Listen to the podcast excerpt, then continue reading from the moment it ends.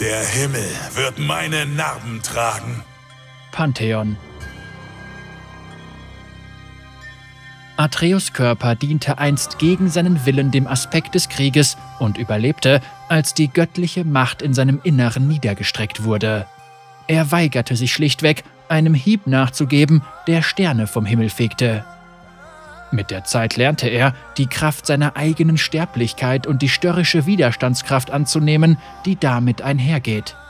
Jetzt stellt sich Atreus als neugeborener Pantheon gegen alles Göttliche und sein unbeugsamer Wille fließt auf dem Schlachtfeld durch die Waffen des gefallenen Aspektes. Pantheon kommt aus der Region Targon, nimmt im Spiel die Rolle des Kämpfers ein und das ist seine Hintergrundgeschichte. Pantheon, der unbeugsame Speer. Atreus wurde an den unwirtschaftlichen Hängen des Targon geboren und nach einem Stern in der Konstellation des Krieges benannt, die man auch Pantheon nannte. Von jungen Jahren an wusste er, dass er für die Schlacht bestimmt war. Wie viele andere aus seinem Stamm arbeitete er darauf hin, sich den Rahorak anzuschließen, dem Kämpferorden der Rakor.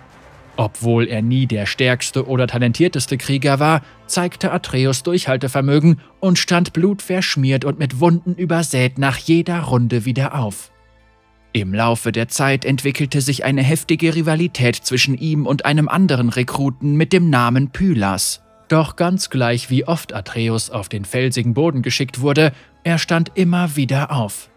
Pylas beeindruckte diese unnachgiebige Ausdauer und das Blut, das sie im Trainingskreis vergossen, machte sie zu wahren Brüdern.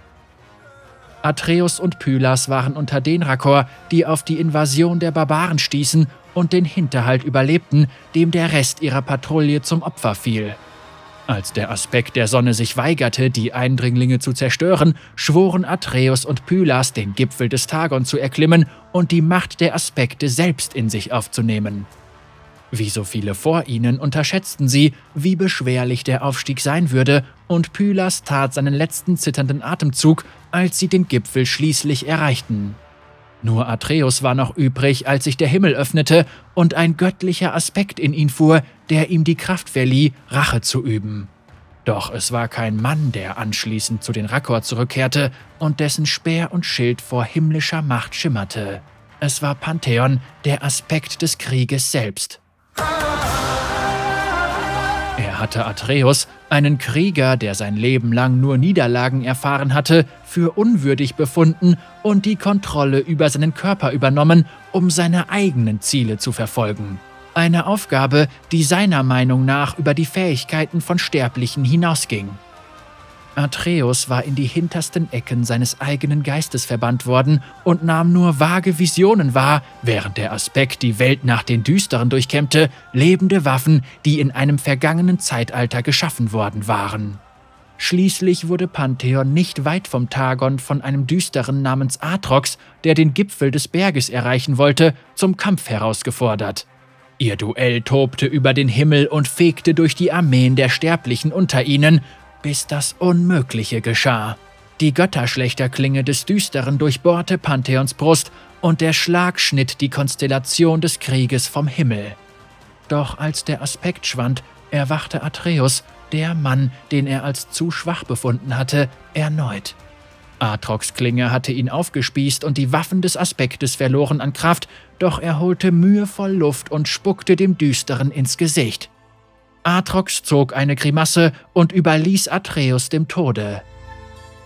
Stunden später, als sich die Krähen sammelten, stand Atreus unter Schmerzen auf und hinterließ auf seinem stolpernden Weg zurück zu den Rakor eine tiefrote Blutspur. Nach einem Leben voller Niederlagen waren sein Überlebenswille und sein Zorn über den Verrat stark genug, um dem Tod zu entkommen, der den Krieg selbst ereilt hatte. Atreus kam auf Pylas Gehöft wieder zu Kräften, wo ihn Iula, die Witwe seines besten Freundes, gesund pflegte. Dort begriff Atreus, dass er sein Leben lang zu den Sternen aufgeblickt hatte, ohne je darüber nachzudenken, was sich dahinter befand. Anders als die Götter kämpften die Sterblichen, weil sie mussten, da der Tod sie erwartete. Diese Widerstandskraft fand er in allen Lebewesen wieder, die sich endlosen Bedrohungen gegenübersahen.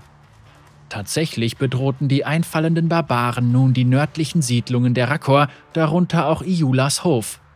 Obwohl er noch monatelang keinen Speer halten konnte, war Atreus fest entschlossen, diese Geißel selbst auszumerzen und machte sich mit den stumpfen Waffen des Aspektes auf den Weg. Doch als er ankam, wurden seine Todfeinde bereits belagert. Er erkannte an den Schreien und dem überwältigenden Blutgeruch, dass sie Atrox gegenüberstanden. Atreus wurde klar, dass Atrox die Barbaren zum Tagon getrieben hatte. Obwohl er sie als Feinde betrachtete, waren sie wie die Rakor, Sterbliche, die unter den Konflikten zwischen höheren Mächten litten. Atreus verspürte kalten Zorn auf die Düsteren und die Aspekte.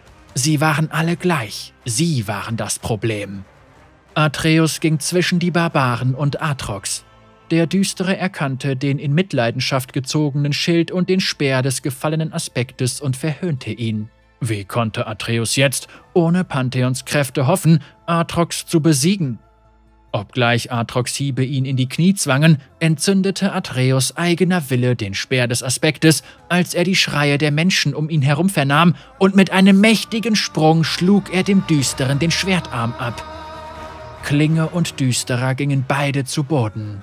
Nur Atreus war noch auf den Beinen und sah, wie der Stern, dem er den Namen verdankte, oben am Himmel wieder zum Leben erwachte.